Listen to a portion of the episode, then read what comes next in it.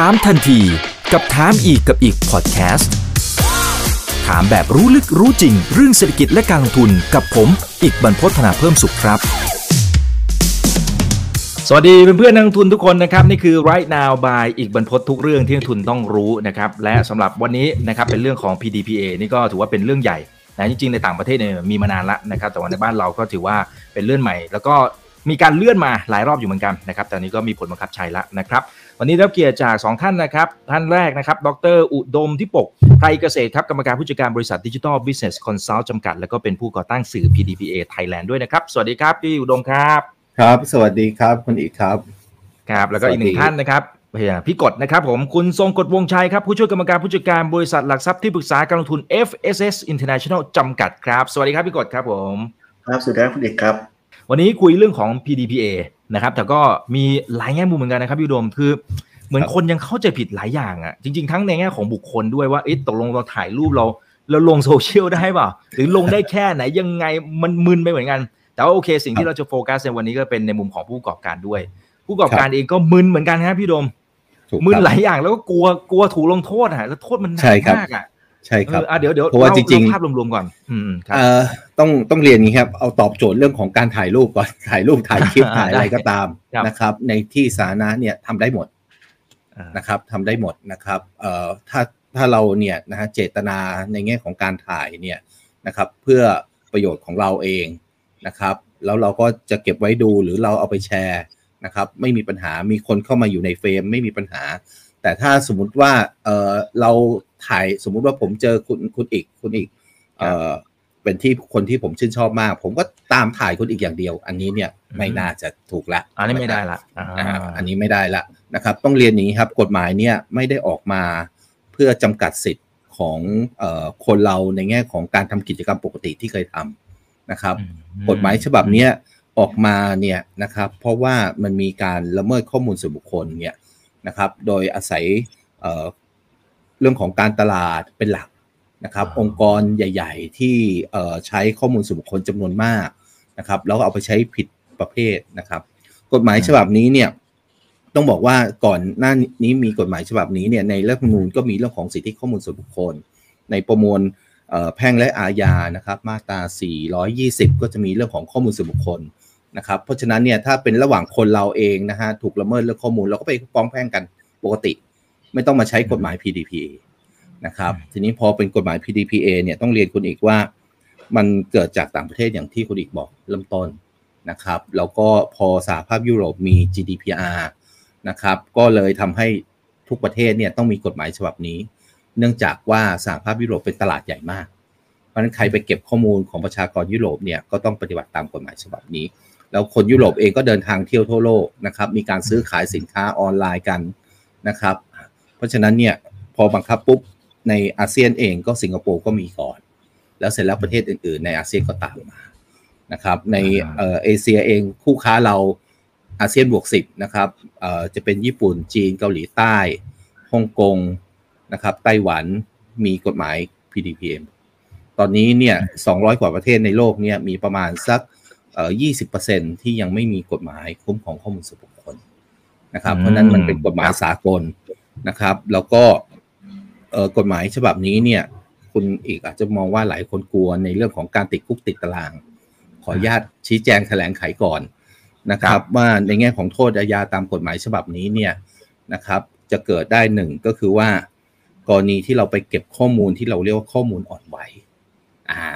ข้อมูลข้อมูลส่วนบุคคลมี 2 ประเภท คือข้อมูลทั่วไปนะครับ อย่างชื่อสกุลเบอร์โทรอีเมล เป็นข้อมูลทั่วไป แต่ถ้าเป็นข้อมูลอ่อนไหวเนี่ยคือพวกเชื้อชาติศาสนา ความคิดเห็นทางการเมืองรสนิยมทางเพศกรุ๊ปเลือดอืมข้อมูลสุขภาพอ่าลายนิ้วมือนะครับไอเนี่ยเป็นข้อมูลอ่อนไหว ซึ่งกฎหมายบอกว่า ถ้าข้อมูลอ่อนไหวเนี่ยคุณไม่ขอนะคุณไม่แจ้งนะครับ เจ้าของข้อมูลส่วนบุคคลเนี่ยคุณจะมีความผิด อ่าแล้วคุณถ้าเอาไปใช้เนี่ยนะครับเอ่อโดยที่ผิดวัตถุประสงค์ที่ขอ คุณก็จะมีความผิดนะครับหรือถ้าคุณเอามาเก็บเอามาใช้ แล้วคุณไม่ดูแลดีๆ ถูกคนขโมยไป คุณก็มีความผิด ไอ้พวกเนี้ยถึงจะมีโทษอาญานะครับ เพราะฉะนั้นเนี่ยโทษอาญามันไม่ได้เกิดขึ้นแบบง่าย ๆ เราไปถ่ายสมมุติผมถ่ายรูปคุณคุณอีกในท้องถนน แล้วผมโพสต์ขึ้น Facebook ไม่มีติดคุกนะครับ แล้วก็ทำได้เป็นปกติ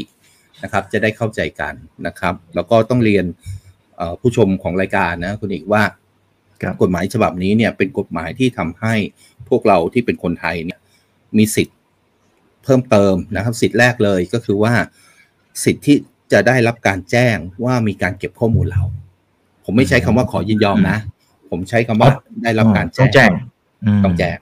นะครับ คุณจะใช้ฐานกฎหมายอะไรก็แล้วแต่คุณต้องแจ้ง ถ้าคุณเก็บข้อมูล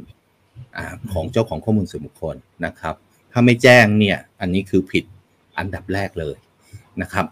ซึ่งในกฎหมายอื่นที่ผ่านมาเนี่ยไม่ได้พูดถึงเรื่องของการแจ้งอ่ากฎหมายฉบับนี้พูดเรื่องการแจ้งสองก็คือว่ากฎหมายฉบับนี้เนี่ยนะครับพูดถึงสิทธิ์ในการที่จะให้เจ้าของข้อมูลส่วนบุคคลเนี่ยเข้าถึงข้อมูลของเขาที่เราเรียกผู้ควบคุมนะคนที่ไปเก็บเนี่ยเราเรียกผู้ควบคุมข้อมูลส่วนบุคคลอะที่ควบคุมข้อมูลส่วนบุคคลเนี่ยไปเก็บ ในอดีตเราเข้าถึงข้อมูลเราไม่ได้คุณอีก เราให้แล้วเราก็ให้ไปเลยใช่ไหมเราอยากเข้าถึงเขาบอครักบเอ้ยมันคุณให้ฉันแล้วฉันไม่ให้เธอดูใช่ไหมแต่กฎหมาย PDPA เนี่ยให้สิทธิ์เราเนี่ยเข้าถึงข้อมูล เพราะฉะนั้นผู้บริโภคก็หนึ่งคือได้รับการแจ้งสองก็คือเข้าถึงข้อมูลได้สามเนี่ยร้องเรียนได้อืมอ่าร้องเรียนในแง่ของเวลาเขาฉิดใช้ผิดวัตถุประสงค์ ขอระงับใช้ได้ ขอแก้ไขเปลี่ยนแปลงได้ พวกเนี้ยมันเป็นเรื่องใหม่ บ้านเราจะยังไม่ค่อยมีเรื่องพวกนี้นะครับ แล้วก็ส่วนเรื่องของการใช้เนี่ยกฎหมายฉบับเนี้ยก็มีฐานในแง่ของการใช้ เพื่อใช้เก็บข้อมูลเนี่ยนะครับ อยู่เจ็ดฐานนะครับ ฐานดีที่สุดเนี่ยในแง่ของคนทำธุรกิจนะเวลาอยากเก็บข้อมูลของคนอื่นก็คือ ใช้ฐานสัญญาอ่าอืมคุณอีกมีพนักงาน ผมก็มีพนักงานนะอ่าพนักงานเราเนี่ยเราจ้างเขาเนี่ย เราทำสัญญาไหมเราทำสัญญาถูกไหม คุณอีใช่กยกเว้น SME เล็ก ๆ ใช่ไหมฮะ ที่ที่ไม่ได้จดทะเบียนบริษัทเพราะเวลาจ้างใครก็ไม่ได้ทำสัญญาเห็นไหมฮะอืมเพราะฉะนั้นพอไม่ได้ทำสัญญาก็มีไม่มีการเก็บข้อมูลส่วนบุคคลของลูกลูกจ้าง แต่พวกเราเองเนี่ยมีการเก็บข้อมูลส่วนบุคคลของลูกจ้าง เราก็ใช้ฐานสัญญา เพราะฉะนั้นบริษัทไหนก็แล้วแต่เนี่ยที่มีพนักงานเยอะก็มีการเก็บข้อมูลลูกจ้างเยอะอ่าถ้าเป็นอืมพครับนักงานน้อยก็ไม่ค่อยมีข้อมูลลูกจ้างอ่าอ่า ข้อมูลกลุ่มที่สองเนี่ยคือใครฮะ หลังจากลูกจ้างคือตัวลูกค้าถูกไหมอ่า ถ้าลูกค้าเนี่ย เป็นนิติบุคคล เป็นข้อมูลส่วนบุคคลไหมไม่ ข้อมูลส่วนบุคคลจะต้องหมายถึงข้อมูลที่ระบุตัวบุคคล บุคคลธรรมดานะอ๋อทางตรงหรือทางอ้อมก็ได้นะครับ แต่ไม่รวมถึงข้อมูลคนตาย เพราะฉะนั้นเนี่ย แต่ไม่ได้บอกว่าเราเอาข้อมูลคนตายมาปุ้ยปุ้ยยำได้นะ อาจจะถูกฟ้องตามกฎหมายอื่น แต่ไม่เกี่ยวกับข้อมูล PDP ตัวนี้นะฮะอ่าอ่าตัวนี้นะครับ เพราะฉะนั้นเนี่ย พอเราเข้าใจว่าไอ้ข้อมูลส่วนบุคคลเนี่ย ไม่เกี่ยวกับข้อมูลนิติบุคคลนะครับอ่าถ้าธุรกิจที่ทำธุรกิจแบบ B2B เป็นหลักอ่านะครับ ขายให้กับเอ่อองค์กรต่างๆ เนี่ยนะครับ ก็กระทบกับ PDPA น้อย ใช่ไหมฮะอ่าเพราะว่าเพราะว่าคุณไปใช้เอ่อข้อมูลเก็บข้อมูลนิติบุคคล แต่ว่า เวลาเราทำธุรกิจกัน คุณทรงกฎคุณอีกก็เข้าใจเนาะเวลาทำสัญญากันเรามักจะขออะไรข้อมูลกรรมการอ๋อใช่ใช่ใช่ครับใช่ข้อมูลกรรมการถูกไหมขอชื่อสกุลอันนี้ก็นับบางทีอันนี้ก็นับอ๋อแต่ว่าเพบางราะเป็นบุคคครั้ลงละเนี่ยเออมันเป็นเรื่องเราเอาข้อมูลบุคคลไว้ในสัญญาใช่ไหมระหว่างนิติบุคคลกับนิติบุคคล เราต้องมีสำเนาบัตรประชาชนเพื่อยืนยันว่า เราเป็นกรรมการบริษัทนั้นจริง แต่นี่ก็อืมเป็นข้อมูลที่มันเป็นข้อมูลส่วนบุคคลทั่วไป ไม่ใช่เป็นข้อมูลอ่อนไหวถูกไหมครับ ก็ต้องระมัดระวัง แต่ไม่ใช่ทำไม่ได้นะครับ เพราะฉะนั้นอันเนี้ยพอจะเห็นภาพนะคุณเอกว่าในแง่ของอืมตัวตัวข้อมูลเวลาเราเก็บเนี่ยเราเราสามารถเก็บได้นะครับ ใช้ฐานสัญญาเนี่ยเป็นหลัก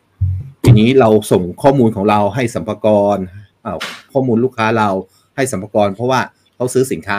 บริการเราใช่ไหม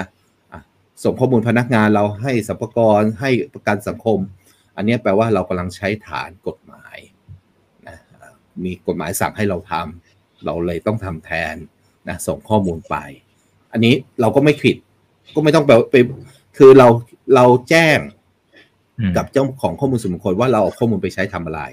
แต่เราไม่ต้องขออนุญาตใช่ไหมฮะมันเป็นสิ่งที่อืมเราต้องทำเพราะว่ารัฐบอกว่าเราต้องทำใช่ไหมฮะอ่าสมมุติว่าคุณคุณอีกเห็นเอ่อ ผมป่วยอยู่นะครับ แล้วผมไม่สามารถบอกข้อมูลคุณอีกได้ คุณอีก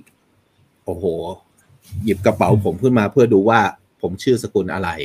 แล้วส่งข้อมูลใช่ไหมเพื่อต้องบอกคนอื่นถามว่า อันเนี้ยตอนนั้นเนี่ย ผมไม่สามารถบอกข้อมูลผมได้ คุณอีกทำได้ไหมทำได้ มีฐานกฎหมายรองรับในแง่ของการใช้ เพราะฉะนั้นเนี่ยเราต้องเข้าใจว่าเอ่อตัว PDPA เนี่ย ก็ไม่ได้บอกออกมาเพื่อให้ธุรกิจเก็บข้อมูลไม่ได้ ไม่ใช่อ่าไม่ได้ออกมาเพื่อให้ธุรกิจเนี่ยมีความยากลำบาก ในแง่ของการจัดการข้อมูลส่วนบุคคลไม่ใช่ มันจะยุ่งยากเฉพาะ ผมคิดว่าสำหรับธุรกิจที่ไม่เคยดูแลข้อมูลส่วนบุคคลที่คุณมีอยู่ในองค์กรคุณเลย เช่น โอ้มีใบสมัครพนักงาน เก็บไว้เป็นแฟ้มเลย จริงๆ มาสมัครงานกับเราเนี่ยปกติ คุณอีกสัมภาษณ์ทีหนึ่งถ้าเขาคุณสมกดสัมภาษณ์ทีหนึ่งถ้าสมมุติว่า เราไม่เลือกเขาเนี่ย เราก็เก็บไว้แค่สามเดือนแล้วก็ทิ้งแล้วถูกไหมอ่าเพใช่ราะว่าครับเขาอาจจะได้งานที่ดีแล้วถูกไหมบางบางบริษัทเก็บเป็นปีเลยนะ เก็บเป็นสองปีสามปีสี่ปีอ่าเดี๋ยวถามว่าจำเป็นไหมไม่จำเป็นใช่ไหมก็ต้องทำลายมันทิ้ง เพราะฉะนั้นกฎหมายฉบับนี้เนี่ยมันก็จะทำให้ธุรกิจต่างๆ เนี่ยก็ต้องมา cleansing ตัว data สข้อมูลที่มีอยู่อืมแล้วว่าเฮ้ยมันทันสมัยมันสมบูรณ์มันพร้อมใช้ไหม อะไรที่มันไม่จำเป็นในอดีต เราเก็บไว้ไม่มีคอร์สอะแต่วันนี้อืมเก็บไว้มีคอร์สนะมีต้นทุนเนาะเพราะไม่งั้นเดี๋ยวผิดกฎหมายอ่าเดี๋ยวไม่ได้ใช้มีความเสี่ยงรั่วไหลออกไปอีกใช่ไหมอืมติดคุกติดตารางหรือเอ่อโดนปรับอีก เพราะฉะนั้นอะไรที่ไม่ใช้จะต้องเคลียร์มันออกไปเพราะในมุมของอืมผมเนี่ยคุณอีกหนึ่งเรามองว่าเป็นกฎหมายผู้บริโภค ใช่ไหมฮะ คุ้มครองครับข้อมูลส่วนบุคคลสองมันเป็นกฎหมายการค้า เพราะว่าประเทศต่างๆ ต้องมีการแลกเปลี่ยนข้อมูล กันใช่ไหมสามผมมองว่าเป็นข้อเราเรียกว่ากฎหมายดิจิตอลทรานส์ฟอร์เมชันมันทำให้องค์กรต่างๆ เนี่ยที่เคยเก็บข้อมูลในรูปแบบอนาล็อกโอ้โหต้นทุนมันสูงมากในการหาข้อมูลถูกไหมก็ต้องมาเปลี่ยนเป็นดิจิตอลนะกระบวนการทำงานที่ที่มีเอ่อตัว paper เยอะๆ กระดาษเยอะๆโอ้โหมันจะไม่ไหวละใช่ไหมฮะ มันก็ต้องทำในรูปแบบที่เป็นดิจิตอลนะครับอานอกเหนือจากนั้นเนี่ย ไอ้ข้อมูลที่เรามีอยู่ เราก็ต้องทำให้มันทันสมัยเพื่อที่จะใช้งานง่าย เพราะฉะนั้นอันเนี้ยเป็นภาพคร่าวๆนะครับ เกี่ยวกับกฎหมายฉบับนี้เพื่อให้ทุกคนเนี่ยได้เห็นว่ากฎหมายฉบับนี้มันมีหนึ่งมันมีประโยชน์กับผู้บริโภคแน่นอนสองกับผู้ประกอบการเนี่ยมันมีความยุ่งยากในช่วงแรก มีต้นทุนในช่วงแรกนะครับอ่ามีความเสี่ยงในช่วงแรก ช่วงแรกนี่คือประมาณสัก 3-4 เดือน นะครับ หลังจากนั้นถ้าคุณจัดการทุกอย่างได้หมด มันก็จะเพิ่มประสิทธิภาพในการทำธุรกิจนะฮะในขณะเดียวกันเนี่ยมันก็ได้รับความน่าเชื่อถือจากผู้บริโภคถูกไหมฮะอืมทีนี้ตัวสำนักงานที่ดูแลกฎหมายเนี่ยมันมีหน่วยงานชื่อสำนักงานคุ้มครองข้อมูลส่วนบุคคลขึ้นมา ชื่อย่อว่าสอเสือคอควายสอเสือสอคอสอนะคครับสคสเนี่ยเขาก็จะมีระยะเวลานะครับ ตอนเนี้ยอืม เพื่อไม่ให้โอ้โหทุกคนต้องถูกปรับ ถ้าไม่ทำตามกฎหมายหรืออะไรอย่างเงี้ยนะครับ ก็ปกติเหมือนเวลาเราทำอะไรครั้งแรกอะผิดครั้งแรกก็เตือนก่อน ตักเตือน อ่า เพราะว่าทุกคนยังไม่รู้แนวปฏิบัติต้องเป็นยังไงถูกไหมฮะอ่า ก็ตักเตือนก่อน แล้วก็ตักเตือนแล้วก็ให้ไปแก้ไข เราก็มองว่าช่วงเวลาที่ให้ทางผู้ประกอบการเนี่ยมีโอกาสในแง่ของการปรับตัวนะครับ ก็คิดว่าประมาณสักหกเดือนนะครับอืมเพราะว่าหกเดือนเนี่ยก็น่าจะเป็นการเตรียมการได้แล้วนะครับมอันนี้ก็ก็จะให้ให้ให้คุณอีกกับทางคุณทรงกฎได้เห็นภาพคร่าวอืมๆนะครับ เดี๋ยวครับเผื่อจะได้มาแลกเปลี่ยนกันว่า เอ้ยได้ไอไอธุรกิจแบบนี้กระทบหรือไม่กระทบนะครับ หรือกิจกรรมแบบนี้ของผู้บริโภคทำได้หรือไม่ได้นะพอเห็นภาพแบบเนี้ยก็จะได้เอ่อเข้าใจแล้วก็เอ่อผู้ชมรายการของคุณอีกเยอะอยู่แล้ว นะครับ แล้วก็จะได้ช่วยกันทำความเข้าใจเรื่องนี้นะครับ ว่าไอ้เนี่ยมันเป็นประโยชน์กฎหมายที่เป็นประโยชน์กับพวกเราที่เป็นผู้บริโภคนะครับ ใช่ครับก็ทำให้องค์กรอ่าต่างๆดีขึ้นครับครับและที่สำคัญก็จะเป็นโอกาสในการลงทุนในหุ้นหลาย ๆ ตัวด้วยนะนะครับอะเดี๋ยวเดี๋ยวกลับมาพี่พี่อุดมอีกทีหนึ่งนะครับอ่าเดี๋ยวมาที่พี่กลดก่อนนะครับเออ พี่กลดลองพอพอฟังแบบนี้เมื่อสักครู่นี้จริงๆมันมันมีหลาย keyword เหมือนกันนะนะฮะทั้งแต่เรื่องของการจัดเก็บข้อมูลนะครับใช่เรื่องของการการแบบเรื่องของดิจิตอลโครงสร้างอะไรต่างๆนะครับหรือแม้กระทั่ง security อะไรเงี้ยผมผมว่ามันมันน่าจะแปลงเป็นโอกาสในการลงทุนได้เยอะพอสมควร พี่กดมองเห็นภาพ supply chain ที่มันเกี่ยวข้องยังไงบ้าง แต่แต่ยังไม่ต้องลงตัวหุ้นนะ เดี๋ยวเรากลับมาอีกรอบหนึ่งสำหรับตัวหุ้นนะครับครับผมจริงๆจริงๆแล้วผมคิดว่าประเด็นที่มันเกี่ยวข้องกับ ตัวบริษัท เนี่ยผู้บริโภคได้ประโยชน์แน่นอนแล้วล่ะรอบนี้นะครับ ตัวบริษัทจริงๆนะมันมันเกี่ยวข้องกับข้อมูลส่วนบุคคลเยอะมากเอาง่ายๆอย่างแบงค์เนี้ยบัญชีแบงค์ลูกค้าแบงค์ทุกคน หรือว่าแม่กระผมกระทั่งผมเองเนี่ยทำงานบริษัท ชื่อผมอยู่ในบริษัท ข้อมูลในฐานบริษัทของผมเองเนี่ยเวลาผมจะไปรับเงินเดือนเนี่ยบริษัทก็จะไปจ้างอีกบริษัทหนึ่งเป็นเอาซอร์ทำประมวล process ในแง่ของ data processing ต่างๆ เนี่ย เพื่อจะจ่ายเงินเดือนกลับมาให้ผม หรือการเอาซอร์อย่างอื่นที่เป็นข้อมูลฐานข้อมูลของลูกค้าของบริษัทอย่างโบรกเกอร์ก็มีบัญชีลูกค้าเต็มไปหมดเลย มันคือฐานข้อมูลส่วนบุคคลทั้งนั้นเลย ซึ่งจริง ๆ แล้วมันมันเกี่ยวข้องโดยตรงอยู่แล้วเพียงแต่ว่าผมเชื่อว่าเอ่อพรบฉบับนี้มันมันไปคุ้มครองอืมข้อมูลส่วนส่วนบุคคล เพิ่มมากขึ้นให้มันได้มาตรฐานมากขึ้นคำถามครับคือว่าแล้วมันจะไปสร้างความยุ่งยากให้กับบริษัทพวกนี้หรือเปล่า ผมเชื่อว่าอย่างที่อืมดรโดมพูดนะครับว่ามันมันอาจจะยุ่งยากในช่วงต้นๆบ้าง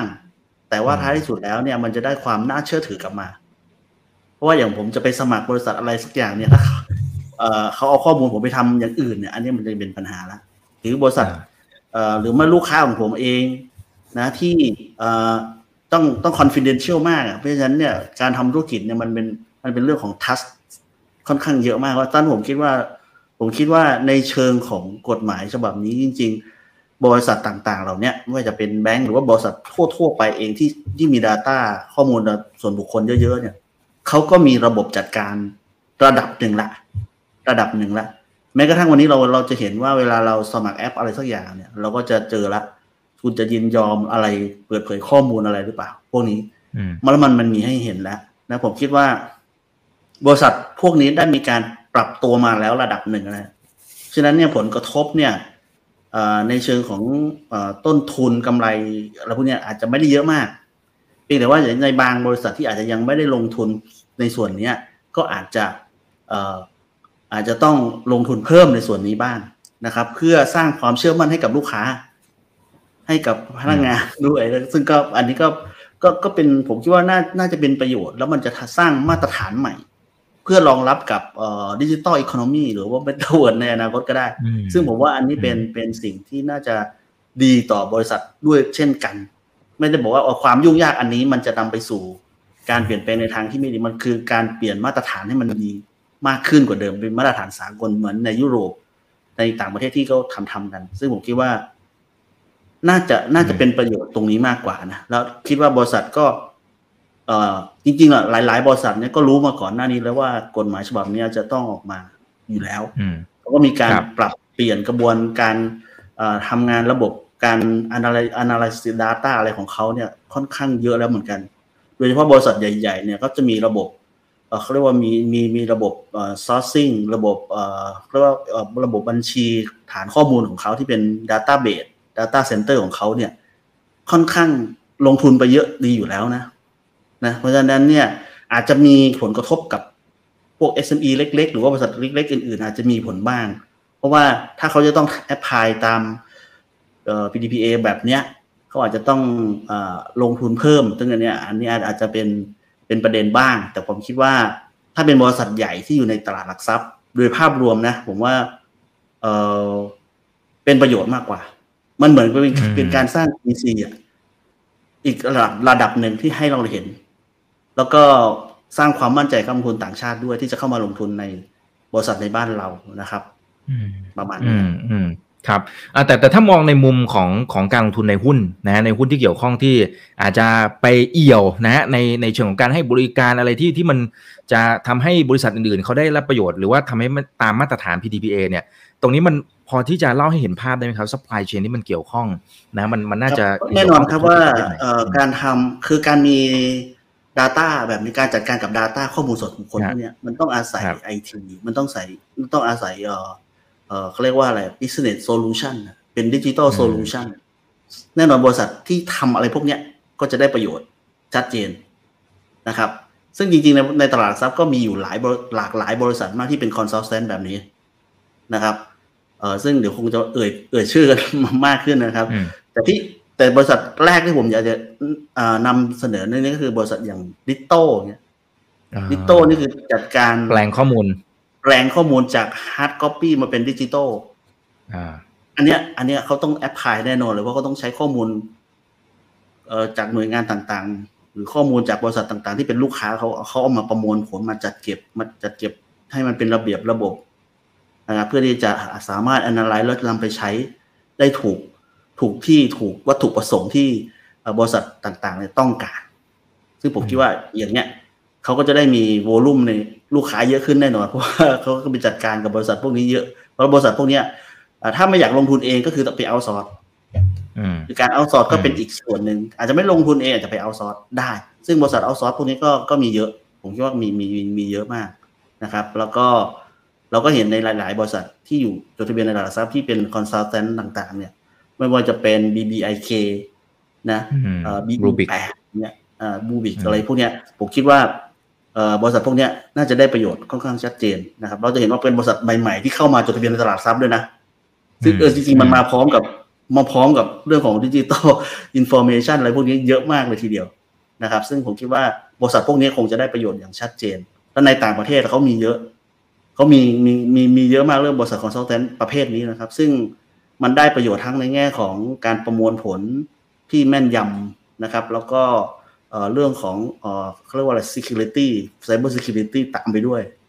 นะครับเพราะฉะนั้นการจัดฐานการจัดการฐานข้อมูลที่มีอยู่ ก็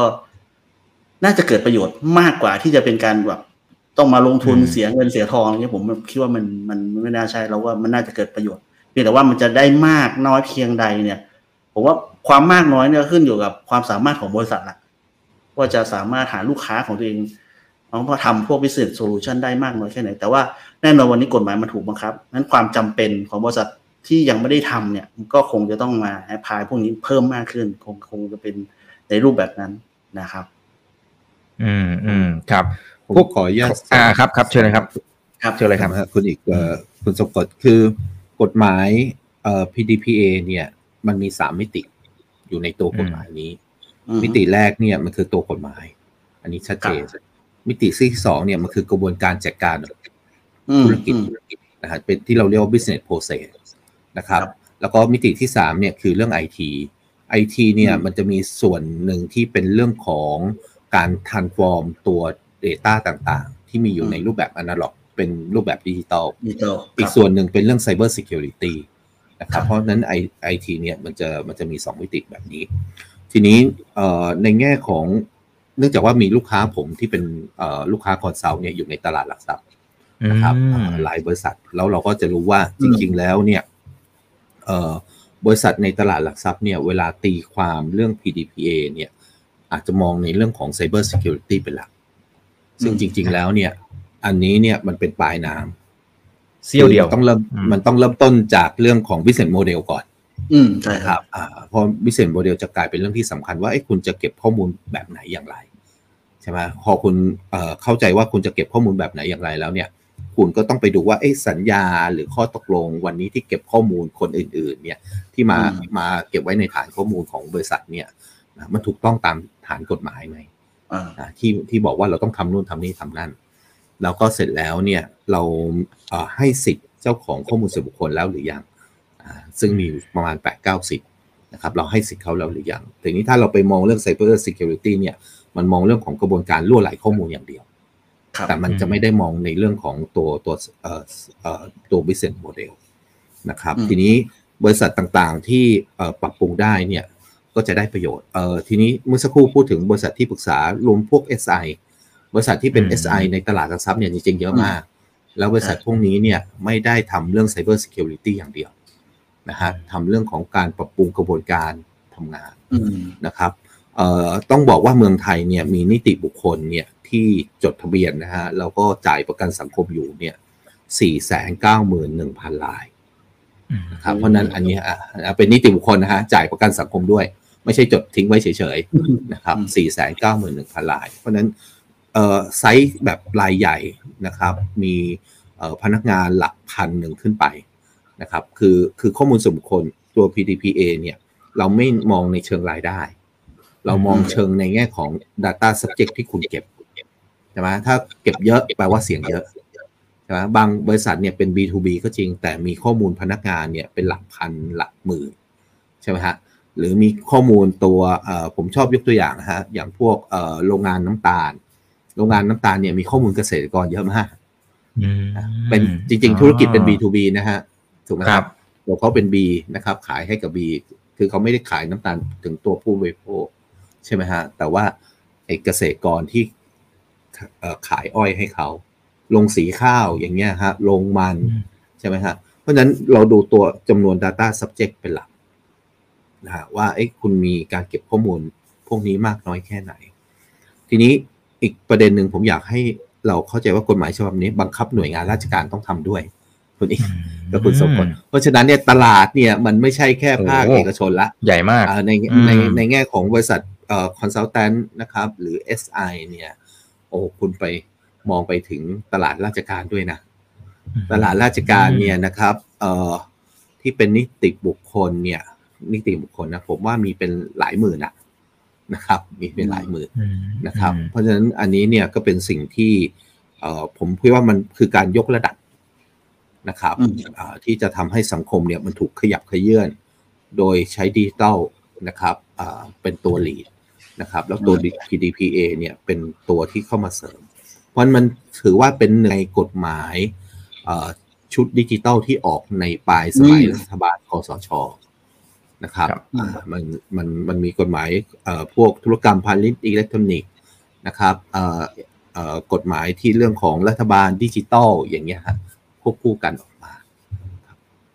อืมครับเอ่อพี่พี่พี่ดมมีประเมินกับเพื่อนๆในวงการไหมครับว่า พอเนี่ยทั้งภาคเอกชนแล้วก็ทางฝั่งของราชการเนี่ยก็ต้องมีการทำเนี่ย market size นะครับของของธุรกิจที่มันจะเกี่ยวเนื่องอะไรมันมันประมาณสักเท่าไหร่ อันนี้พอจะเห็นเอ่อภาพได้ไหมฮะ เออเอาเอาว่าถ้าหนึ่งบริษัทเนี่ยทำขั้นต่ำสุด จัดอบรมหนึ่งครั้งอ่าอืมเอ่อครับวิทยากรที่ได้มาตรฐานเนี่ยคิดค่าอบรมเนี่ยขั้นต่ำนะครับ ต่อวันเนี่ยสองหมื่นบาทมอันนี้คือถูกสุดแล้วนะ ถูกสุดครับแล้วนะเอ่อสองหมื่นบาท ก็เอาคูณเอ่อตี400,000สักว่ามีสักห้าแสนรวมราชการอ่าด้วยก็ห้าแสนห้าอะนะครับอ่าเอาสองหมื่นคูณอืห้ามแสนห้านี่คือ market size อื้อหือโอ้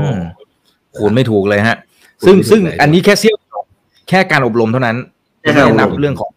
กระบวนการอะไรต่างๆ หลังบ้านอะไรที่มันต้องทำอีก ใช่ใช่ใช่อ่า แล้วครับแล้วการอบรมแล้วก็มีนี่มันอาชีพมันต้องทำทุกปีไหมฮะอะไรนะฮะคุณอีกต้องทำทุกปีไหมครับการอบจริรงมๆหรือครั้งเดียวจบเอาเลงี้ยเรามีพนักงานเข้าใหม่ทุกปีไหมอ๋อแล้วพนักงานโอคเข้าใหม่เนี่ยต้องมีความรู้เรื่อง PDPA ไหมอืมครับเราจะพูดเรื่อง PDPA อยู่บนกระดาษแล้วอบรมครั้งเดียวได้ไหม มันอาจจะไม่ต้องอบรมทุกปีถูกไหมครับคุณอีกอืมแล้วก็เนื่องจากว่าคนที่ทำ PDPA แล้วก็ต้องมีออดิตธุรกิจออดิตนี่ก็จะเติบโตมากเลยครับคุณอีก เพราะว่าเออคุณทำเสร็จแล้ว คุณอาจจะมั่นใจว่าปีแรกคุณทำถูก แล้วปีที่สองเนี่ยกระบวนการธุรกิจมันมีการเปลี่ยนแปลง ผมยกตัวอย่าง ผมเคยขายเฉพาะสินค้าหน้าร้าน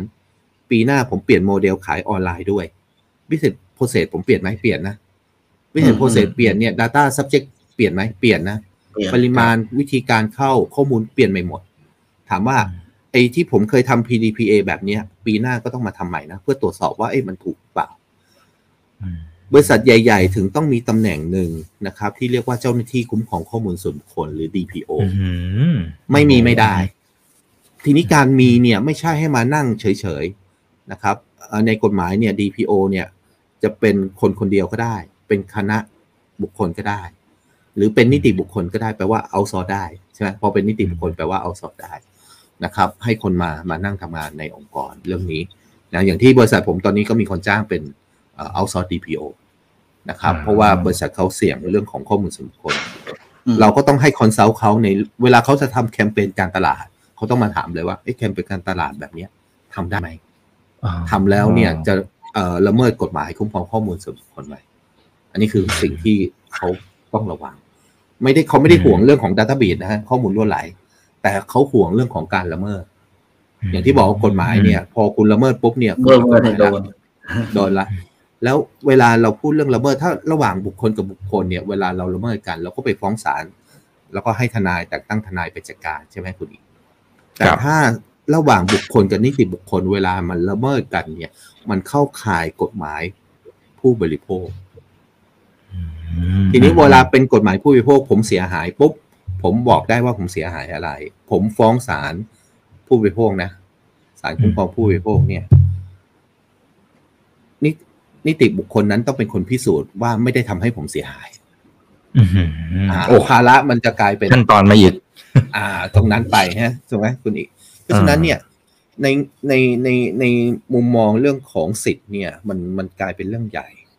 นะครับ พอมีเรื่องของสิทธิ์เนี่ยผมฟ้องเอ่อสำนักงานคุ้มครองข้อมูลส่วนบุคคลเนี่ยก่อนที่ผมจะฟ้องได้นะคุณอีก ผมต้องสมมติเอ่อคุณอีก ผมเคยเก็บข้อมูลคุณอีกไว้ เราเคยทำงานด้วยกัน คุณอีกขอใช้สิทธิ์ว่าผมเนี่ยเก็บข้อมูลคุณอีกไหมอืมนะครับ ผมมีเวลา30วัน เพื่อบอกคุณอีกว่า ผมเก็บข้อมูลคุณอีกหรือเปล่า เก็บแบบไหน โอ้ถ้าผมมีนะผมได้อีเมลเต็มเลยเนี่ยตอนเนี้ยเพราะถ้าถ้าใน30วันเนี่ย ผมบอกคุณอีกไม่ได้ คุณอีก exercise สิทธิ์ได้สิทธิ์แรกเลยเพื่อบอกว่าขอเข้าถึงข้อมูลเนี่ย แล้วคุณอีกไม่ได้รับการตอบสนอง ฟ้องสำนักงานคุ้มครองข้อมูลส่วนบุคคลนี้พอฟ้องเสร็จปุ๊บเกิดอะไรขึ้นฮะ ก็เรียกเรียกไก่เกลี่ยก่อนอืมแต่อันนี้ถ้าผม เขาก็อาจจะบอกว่าเฮ้ย ดรโดมคุณมีเวลานะ อีกสักสามสี่เดือนทำให้มันถูกนะ เพราะในสามสี่เดือนมีเคสฟ้องเคสที่สองสามสี่ไม่เป็นไร แต่พอครบสามสี่เดือนผมต้องทำเรื่องสิทธิ์ให้เรียบร้อยแล้วนะไม่งั้นทุกคนมาใช้สิทธิ์หลังจากนั้นเนี่ย ผมเนี่ยถูกฟ้องเอาไป โอ้โหนะเอาคราวนี้ก็โดนปรับ โทษปกครองสูงสุดเนี่ย มันสูงสุดปรับห้าล้าน แล้วก็สามารถเยียวยาให้กับผู้เสียหายได้ โอ้โหหนักมากอ่าเออ นะครับ แต่พี่กดจงๆเราเราต้องเปลี่ยนเราต้องเปลี่ยนอาชีพแล้วพี่กดไปไปทำกับพี่อุดมดีกว่าปัญหาโอ้โหมันใหญ่ขนาดเนี้ยเออเออจริงๆมันครับมันครับมันมันเออผมมองว่าสุดท้ายเนี่ย ถ้าเราทำตามสิทธิ์เราดูเจตนาก่อนคุณอีกอ่าก็ไม่อยากอืมไม่ได้อยากให้กลัวว่าบริษัทต่างๆ ต้องต้องกลัวเรื่องนี้ จริง ๆ แล้วเอออย่างที่คุณสมกดพูดว่าเออ SME อาจจะลำบากไม่มีทุนในแง่ของมาจัดการตามอืมกฎหมายฉบับนี้ แต่ต้องเรียนอย่างนี้ฮะว่า ถ้า SME ไม่ได้เก็บข้อมูลส่วนบุคคลเยอะ ความเสี่ยงก็ต่ำก็ไม่ได้มีประเด็นอ่าก็ไม่มีโอคประเด็นถูกไหมฮะแล้วก็เพราะขึ้นฉะกันั้บนเนี่ยจำนวนนะอ่าขึ้นอยู่กับจำนวนแล้วขึ้นอยู่กับประเภทของอืมประเภทเอ่อประเภทของ Data Subject ที่มายกตัวอย่างเช่น อย่างที่บอกว่าถ้ามีข้อมูลอ่อนไหวคุณซีเรียสเพราะฉะนั้นข้อมูลอ่อนไหวส่วนใหญ่ใครเก็บฮะโรงพยาบาลประกันแบงค์อืมแบงค์ไม่ธนาก็คารเก็บข้อมูลอ่อนไหวอะเพราะเพราะแบงค์ไม่เก็บข้อกรุ๊ปเลือดเรา ไม่เก็บอ๋อเอ่อเอ่อศาสนาความคิดเห็นทางการเมืองไม่เก็บเรื่องพวกนี้ แต่ประกันเนี่ยเก็บอืมอืมนะโรงพยาบาลเก็บถูกไหมฮะธุรกิจที่ครับมีการเก็บเอ่อมหาวิทยาลัยเก็บ โรงเรียนกฎวิชาเก็บใช่ไหมฮะข้อมูลที่มันเอ่อมีมีข้อมูลอ่อนไหวหลายหลายหลายเรื่องเนี่ย อันเนี้ยเราก็ต้องระมัดระวังต้องซีเรียสหน่วยงานราชการเก็บ หน่วยงานราชการตอนนี้ก็ตื่นตัวเรื่องนี้มากนะคุณอีก เรื่องของเอ่อพรบคุ้มครองข้อมูลส่วนบุคคล แม้ว่าเขาจะมีฐานกฎหมายรองรับในแง่ของการใช้อำนาจนะครับ แต่เขาก็ต้องปฏิบัติตามกฎหมายคุ้มครองข้อมูลส่วนบุคคลอืมเจ้าของครัข้อบมูลก็มีสิทธิ์ที่จะขอได้ แล้วในหลาย ๆ เรื่องเนี่ยเขาทำเกินนอกอำนาจของเขาอืมนะฮะอืมอ่าหน่วยงานราชการเนี่ย ส่วนใหญ่ชอบจ้างเอาซอร์สคนอื่นจัดอีเวนต์ อืมอืมใช่เอ่อคนที่รับ outsource จัดอีเวนต์ก็ต้องส่งนะฮะจำนวนคนเข้าอีเวนต์เนี่ยรายชื่อหรือลูกค้าให้กับผู้ว่าจ้าง แปลว่าตัวละครตัวที่ตัวอีกตัวหนึ่งเราเรียกว่าผู้ประมวลผลข้อมูลส่วนบุคคลคือคนที่รับจ้าง ผู้ควบคุมข้อมูลส่วนบุคคลในการเก็บประมวลผลใช้ข้อมูลส่วนบุคคลอ่า อืมอืมครับ อันเนี้ยกฎหมายลงโทษคนที่เป็นผู้ประมวลผลข้อมูลส่วนบุคคลเนี่ยมากกว่าผู้ควบคุม เพราะฉะนั้นอืมสองคนนี้เนี่ยตัวละครสองคนเนี้ยต้องมีสัญญาต่อกันที่เรียกว่าสัญญาเอ่อประมวลผลข้อมูลส่วนบุคคลนะ DPA ถ้าไม่ทำจะไม่รู้ว่าใครเป็นคนผิด เพราะฉะนั้นบริษัทอืมบริษัทที่เป็นผู้ควบคุมเนี่ยก็จะบังคับนะครับ ให้เอ่อผู้ประมวลผลเนี่ยเซ็นรับสภาพไอ้ยคุณไปประมวลผลข้อมูลคุณต้องทำดีๆนะถ้าข้อมูลเนี่ยมีปัญหาขึ้นมาคุณรับผิดชอบนะคดีไป อืมอ๋อครับเออแล้วแล้วแล้วถ้าข้อมูลมันถูกแฮ็กนะครับพี่อุดม ถ้าถูกแฮ็กเนี่ยอันนี้อันนี้นับด้วยไหมฮะถือถือว่านับเป็นความผิดหรือเปล่าอ๋อนับด้วยเหรอนัฮะบโอ้โหตายแล้วเออเอออืมแล้วข้อมูลถูกแฮ็กเนี่ย มันจะเข้าข่ายที่เอ่ออาจจะทำให้กรรมการเนี่ยนะครับเอ่อต้องติดคุกติดตารางได้อุ้ยแต่โอ้แต่มันต้องดูเจตนา สมมุติว่าผมลงทุนเนี่ย ธุรกิจอ่าผมเนี่ยรายได้หมื่นล้าน ผมลงทุน ปีละร้อยล้าน เพื่อที่จะป้องกันทำระบบ Security แล้วมันยังถูกแฮ็กอีกอืมอันเนี้ยมันก็มันฟ้องไม่ได้ไง แต่ผมต้องเยียวยาเจ้าของข้อมูลส่วนบุคคลอืมใช่ไหมฮะอืมแต่ถ้ามันเป็นความประมาทเลินเล่อผมธุรกิจหมื่นล้าน ผมเองไม่เคยดูแลเอาใจใส่เรื่องของ Security เลยอ่าคราวนี้โดนแฮ็กโดนอ๋ออ๋อโอเค โอเคหรือเพราะถ้าดูที่เจตแล้วมันนา ดูที่เจตนา แล้วดูว่าข้อมูลที่โดนแฮ็กมันเป็นข้อมูลประเภทไหน ถ้าคุณมีข้อมูลอ่อนไหว อย่างมีช่วงหนึ่งโรงพยาบาล ข้อมูลหลุดออกไปอืมใช่เออเดี๋ยวกฎหมายบังคับใช้นะ โอ้โห มีโอกาสเสร็จติดเลยคุกติดตารางกันเยอะเลยอืมโอ้ตายละเสียวเลยครับนั้นธุรกิจพวกเนี้ยจะลงทุนเรื่องไอทีเยอะ ลงทุนเรื่อง Security เยอะนะครับอ่าอันนี้ก็ก็ก็เป็นประโยชน์ของผู้บริโภคด้วยถูกไหมใช่เพราะครับว่าในแง่ของตัว Data Subject ในอดีตเนี่ย ข้อมูลของเขาเนี่ย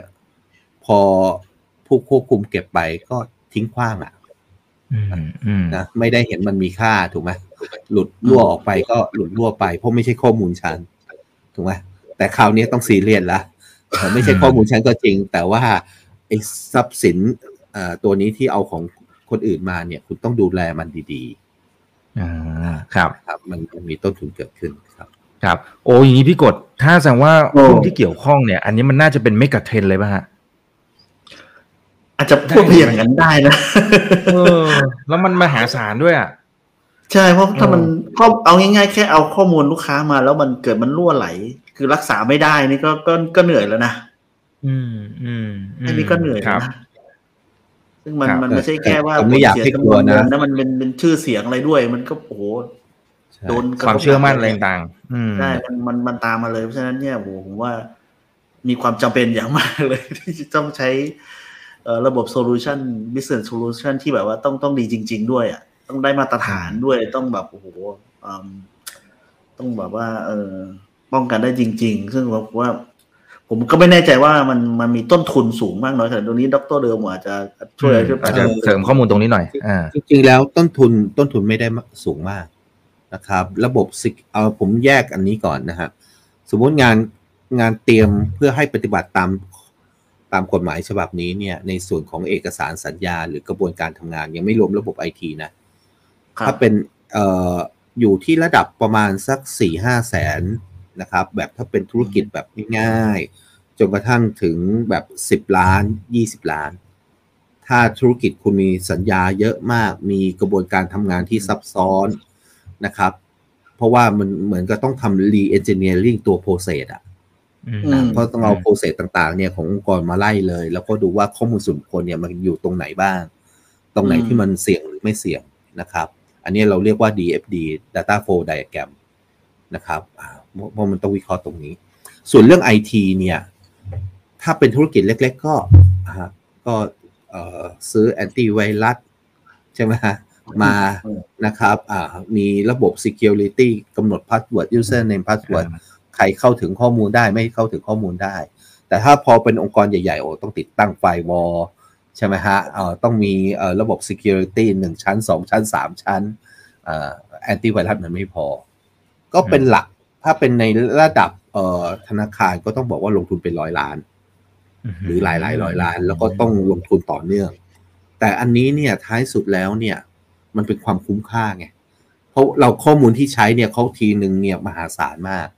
รู้ว่าลูกค้าชอบอะไรไม่ชอบอะไร ใช้แบบไหนได้ใช่ไหมฮะมันวางแผนในเรื่องของการทำธุรกิจได้เยอะมาก เพราะฉะนั้นเนี่ยเวลาลูกค้าผมหลายรายนะที่ consult กับเราเนี่ยเขาก็ถามว่าอาจารย์ผมต้องเปลี่ยนไหม process นี้ ถ้ามันลงต้องลงทุน X บาทเราก็ต้องถามบอกว่า ถ้าพี่เปลี่ยนลงทุน X บาท กับพี่ไม่เปลี่ยนแล้วความเสียหายมันเกิดขึ้นเป็นยังไง อ่าพี่ก็ต้องช่างใจกันอืมแล้วก็ถ้าพี่เปลี่ยนแล้วนอกจากความเสียหายแล้ว ดูโอกาสที่ได้ในอนาคต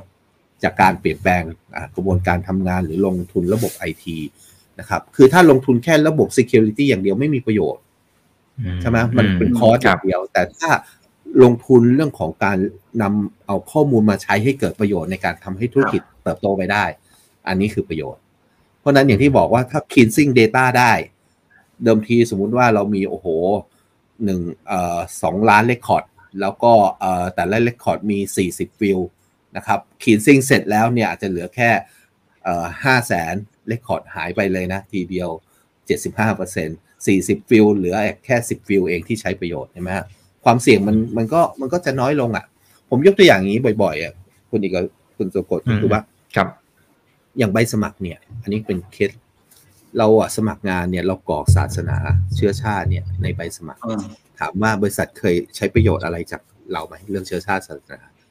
ไม่เคย ไม่ไม่เคยนะถ้าบริษัทผมนี่ไม่มีไม่มีครับเพราะฉะนั้นเนี่ย ลูกค้าลูกค้าผมก็บอกว่าให้ยยกเลิกไปเถอะเออในเชื้อชาติศาสนาเนาะ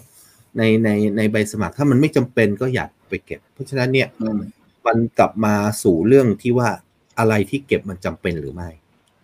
แล้วค่อยไปดูเรื่องของต้นทุน อย่าเพิ่งไปดูเรื่องต้นทุนก่อนเนาะไปดูว่าไอ้สิ่งที่มีอยู่เนี่ยคุณจำเป็นมากน้อยแค่ไหน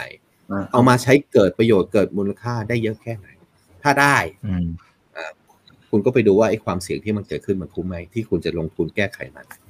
ถ้าไม่ได้ก็เลิกเก็บเลยแสดงว่าข้อมูลนั้นไม่มีประโยชน์ใช่ไหมครับอ่าเออแล้วแล้วถ้าสมมตินี่ดมคือถ้าสมมติว่า บริษัทหรือหรือใด ๆ ก็ตามเนี่ยเขาเขามีอีกใบหนึ่งอะเป็นพวกเหมือนกับใบ consent อะที่ใบยินยอมว่า เอ้ย ฉันจะไม่ฟ้องอะไร มันในชีวิตความเป็นจริงมันมันได้ไหมมันมันครอบคลุมไหมอ่าไม่ครอบคลุมอืมจริง ๆ แล้วเนี่ยในฐานกฎหมายเอ่อ PDPA เนี่ยฐานครับยินยอมเนี่ยเป็นฐานที่มีศักดิ์เท่ากับฐานอื่นนะ แต่เป็นฐานที่เจ้าของข้อมูลส่วนบุคคลเนี่ยถอนความยินยอมเมื่อไหร่ก็ได้อืมผมเนี่ยนะฮะอืมขอความยินยอมเอันนี้ผมผมเนี่ยรู้จักคุณอีกนะครับครับแล้วเสร็จแล้วเนี่ยมีเพื่อนผมเนี่ยบอกว่าเอ้ยอยากรู้จักคุณอีกจังเลย ผมก็ขอข้อมูลจากคุณอีกว่าอะคุณอีกอนุญาตไหมคุณอีกอนุญาตผมก็ให้ไป ถามว่าอืมครั้งที่สองเนี่ย มีอีกคนนึงมาขอ ผมก็ต้องมาขอคุณอีกใหม่นะคือการยินยอมเนี่ยมันให้เป็นครั้งต่อครั้งนะครับ แล้วคุณอีกอ๋อถอนเมื่อไหร่ก็ได้ อันเนี้ยคำแนะนำเวลาเราคุยกับลูกค้าก็คือว่า อย่าพยายามอย่าใช้ฐานความยินยอมเพราะเป็นฐานที่นะครับ ลูกค้าเนี่ยสามารถปฏิเสธได้ แต่ไม่นับผลย้อนหลังนะ สมมุติว่าเราจัดชิงโชครางวัลอะ คุณอีกอืมแล้วเราบอกว่าอ้าวนะครับเอ่อขอความยินยอมนะครับ หรือเอ่อกรณีเราจัดอีเวนต์จัดสัมมนาอืมนะครับขอความยินยอมเพื่อเอาข้อมูลของคุณไปใช้นะครับแปลว่าจัดสัมมนาครั้งหน้าเนี่ย ก็ต้องไปขอใหม่อ๋อ โอเคใช่โอไหมเคฮะอ่านะฮะอ่าเราก็เราก็จะเห็นเห็นประเด็นเรื่องพวกนี้ ทีนี้เมืองไทยอะ เราติดกับคำว่าขอความยินยอม ใช่ไหมอ่ามันก็เลยกบฐานกฎหมายอื่นที่เกี่ยวข้องกับ PDPA ไปหมดเลย ฐานสัญญาใช่ฐานอะไรต่างๆกบโดนกบหมดเลย ใช่ไหมครับอ่าครับ โอเค โอ้นี่เคลียร์เคลียร์นะครับ คุณโอ้โหนะฮะไม่รู้ออกเสียงถูกหรือเปล่านะครับเขาบอกอุ้ยพี่กดอย่างนี้ต้องรีบซื้อทีมไอ้พวกนี้เลยสินะทั้งที่ปรึกษา Cyber Security บริษัท SI อะเหมือนเหมือนที่เราเออเหมือนที่เราไล่ไปอะนะฮะต้องรีบจัดเลยใช่ไหมครับ ตอนนี้กำลังขึ้นเลย ได้ยาวๆเลยไหมครับโอ้ถ้าถ้ามองอย่างดรโดมบอกว่าตลาดมันใหญ่มากแบบนี้เนี่ยนะ ทั้งหน่วยงานราชการด้วยโอ้โห มันเรื่องของ Data นี่มันบิ๊กดาต้ามันใหญ่มากมากๆเพราะฉะนั้นเนี่ย ก็ต้องบอกว่ามันเป็นโอกาสของธุรกิจนี้จริง ๆ นะ แต่ว่าจะใครจะแคปเจอร์ได้มากน้อยแค่ไหนเนี่ย ตอบได้เหมือนกัน นะอืมจริง ๆ แล้วก็จะมีบริษัทที่อยู่นอกตลาดเยอะแยะไปหมดเลยนะครับ ที่อาจจะมีการแข่งขันกันอ่าค่อนข้างสูงรวมถึงต่างชาติไม่รู้ต่างชาติเข้ามาลงทุนพวกนี้ได้ด้วยไหมได้จริงได้ครับซึ่งตรงนั้นต่างชาติอืมซึ่งตรงนั้นก็อืม เอ่อเพราะว่าถ้ายิ่งยิ่งใครที่มีเอ่อมีซอฟต์แวร์ที่ดี มีฮาร์ดแวร์ด้วยสองอย่างเนี่ยผสมกันให้ดีเนี่ยผมว่าบริษัทนั้นเนี่ยน่าจะได้ประโยชน์กันแบบเต็มเต็มๆแล้วก็สามารถ capture ลูกค้าได้เร็วกว่าคนอื่นเนี่ยซึ่งอันเนี้ยน่าน่าจะหาหุ้นแบบเนี้ยที่สามารถที่จะมีความพร้อมที่สุดอะก็ก็น่าจะได้โอกาสนี้ในการที่จะ capture ลูกค้า ซึ่งผมคิดว่ามันก็มันก็มีหลายตัวเลยก็ซึ่งผมก็ไม่อืมไม่ ในรายละเอียดลึกๆเนี่ยผมก็ไม่แน่ใจว่าแต่ละบริษัทเนี่ยประมาณไหนแต่แต่ที่แน่ๆเลยผมรู้พอรู้จักก็คือตัวตัวดิจิตอลที่ผมคิดว่าโอ้โหมันตลาดมันใหญ่มากสำหรับตัวดิจิตอลที่จะครับสามารถจะทำข้อมูลจากฮาร์ดฮาร์ดแวร์หรือว่าดิจิตอลเออหลอกเป็นดิจิตอลนี่มันแบบเยอะมากๆเลยทีเดียว ซึ่งลูกฐานลูกค้าของตัวของบริษัทเองเนี่ย ก็โอ้โหต้องบอกว่าเยอะมากแล้วมีทั้งหน่วยงานรัฐแล้วก็เอ่อบริษัทใหญ่ๆ ซึ่งอืมผมว่าก็ยังมีบริษัทอีกเยอะแยะมากมายที่ให้เขาทำซึ่งเขาน่าจะเชี่ยวชาญที่สุดเท่าที่ผมเห็นนะ แต่ว่าบริษัทอื่นอย่างเอ่อ BE8 หรือว่า BK BBIK พวกเนี้ยโอเค ราคาหุ้นก็สอดรับมาระดับหนึ่งแล้วนะครับ แต่ว่าถามว่ามันจะไปได้อีกมากน้อยแค่ไหนเนี่ย อาจจะต้องวิสิตเพิ่ม ต้องไปอ่าวิสิตเพิ่มนิดนึงนะครับ ครับ ครับผม ครับผม โอเค เข้าใจนะครับเอ่อคุณอัครรัตน์นะฮะบอกว่า โอ้แก๊ง call center เนี่ยเขาโทรมาบ่อยมากนะฮะเออเราก็บอกว่าขณะนี้เจ้าหน้าที่กำลังปฏิบัติหน้าที่อยู่กรุณารอสักครู่อันนี้อันนี้ผเขามเขียนขอซวชี้แจงข้ามาเรื่องนี้หน่อยเออเออคุณมันมันใช่ไหมเออมันมันเวลารับคนโทรหาเราเนี่ย จะมีสองประเภท ประเภทแรกคือไม่รู้จักชื่อเรารู้แค่เบอร์แรนดอมมาเลยโอเคแรนดอมมา แล้วเบอร์โทรศัพท์เนี่ย มันเรียงกันอยู่แล้ว รู้อ่ารู้เบอร์สิอ๋อรู้เบอร์ผมเนี่ย มันก็เดาได้ว่าเบอร์ต่อไปเนี่ยจะต้องมีแน่นอนถูกไหมฮะอืเพราะฉะนั้นเนี่ยอืมพวกแก๊ง call center เนี่ยที่ประเภทบอกโทรมาจากกสทช โทรมาจากอะไรพวกเนี้ยมันไม่รู้จักชื่อเราอ่าอ่าถ้าโทรมาปุ๊บไม่บอกก่อนว่าเราชื่ออะไรนามสกุลอะไรเนี่ย อันเนี้ยคุณกดวางได้เลยนะครับ หรือจะส่งให้กับทางกสทช เพื่อให้เขาไปจัดการบล็อก หรือคุณบล็อกในมือถือคุณเองได้ก็บล็อกไปเลย แต่ถ้าอืมประเภทแบบโทรมาแล้วบอกว่าเออเรียนสายคุณอุดมที่ปกอ่าคำถามที่ผมจะถามทุกครั้งคือว่า เอ่อโทรมาจากไหนอ่ารู้ได้ยังไงว่าผมจากไหนอ่าทีนี้ถ้าเรามองว่าเฮ้ยเราไม่เคยดีลกับบริษัทนี้เลย เอาแล้ว เราอยาก exercise สิทธิ์ใช่ไหม บอกเลย รบกวนช่วย ไม่ใช้ข้อมูลผมนะฮะ บอกคนอืมบริษัทที่คุณให้บริษัทผมด้วยเอ้ยบริษัทไอ้ที่ให้เบอร์คุณอะที่ลองมาอ่าเออที่เขาเอามา อ่า ที่เขาเอามา อย่าโทรหาผมอีกอ๋อก็ save save เบอร์เก็บไปนะครับเจอครั้งครับที่สองโดนเลยมีบริษัทแบบนี้ ก่อน PDPA มีผลบังคับใช้ บริษัทหนึ่งเนี่ย โดนแบงก์ชาติลงโทษ เพราะเอาอืมข้อมูลลูกค้าเนี่ย ไปขายไปให้คนอื่น แล้วลูกค้าเนี่ยอืมโดนรู้สึกว่าตัวเองเนี่ย ถูกลิดรอนสิทธิ์อืมอืมอืมอืมแจ้งบริษัทไปแล้วครั้งหนึ่งบริษัทก็ยังใช้อยู่ยังทำอยู่ น่าจะไปฟ้องแบงก์ชาติ แบงก์ชาติสั่งปรับเลย ย้อนหลังไปดูสักสองเดือนที่แล้วเนี่ย บริษัทนี้ก็ถูกลงโทษไปเรียบร้อย โดยที่ยังไม่เกี่ยว PDPA นะฮะโดย PDPA ยังไม่บังคับใช้ เพราะฉะนั้นเนี่ย ต้องบอกว่าในหลายๆ หน่วยงานเนี่ย นะครับที่เป็นหน่วยงานกำกับดูแลเนี่ยมีกฎหมายที่ว่าด้วยข้อมูลส่วนบุคคลอยู่ เพียงแต่ว่าอืมในอดีตเนี่ยการการบังคับใช้กฎหมายเนี่ยมันมันไม่สะดวกมันไม่ง่ายใช่ไหมฮะแต่วันนี้เนี่ยนะครับพอมีกฎหมาย PDPA มันง่ายแล้วนะครับ เดือนเดือนอ่าก่อนเนี่ยก็จะมีการเอ่อเซ็น MOU กันระหว่างสำนักงานคุ้มครองข้อมูลส่วนบุคคลแบงก์ชาติตลาดหลักทรัพย์ และคอปพอ่า ว่าเฮ้ยในแง่ของเออการใช้ข้อมูลส่วนบุคคลเนี่ยสี่หน่วยงานนี้ก็จะประสานกันนะครับเพราะฉะนั้นอืมบริษัทต่างๆ ที่อยู่ภายใต้การกำกับดูแลของบริษัทเหล่านี้เนี่ยก็ต้องซีเรียสแอคทีฟมากอืมทีนี้พูดพูดถึงผู้ประกอบการ SME เนี่ย วันนี้เนี่ยอย่างในผมเองเป็นเลขาธิการสมาพันธ์ SME ไทยด้วยเนี่ย SME ไทยที่รับงานจากบริษัทในตลาดหลักทรัพย์เนี่ย วันนี้ถ้าไม่รู้เรื่อง PDPA บริษัทในตลาดหลักทรัพย์เริ่มไม่กล้าจ้างนะเพราะว่าเสี่ยงอืมอ๋อ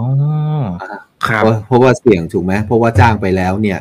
ถ้าสมมติว่าคุณไม่รู้เรื่อง PDPA อาจจะทำความเสียหายกับบริษัทของเขาได้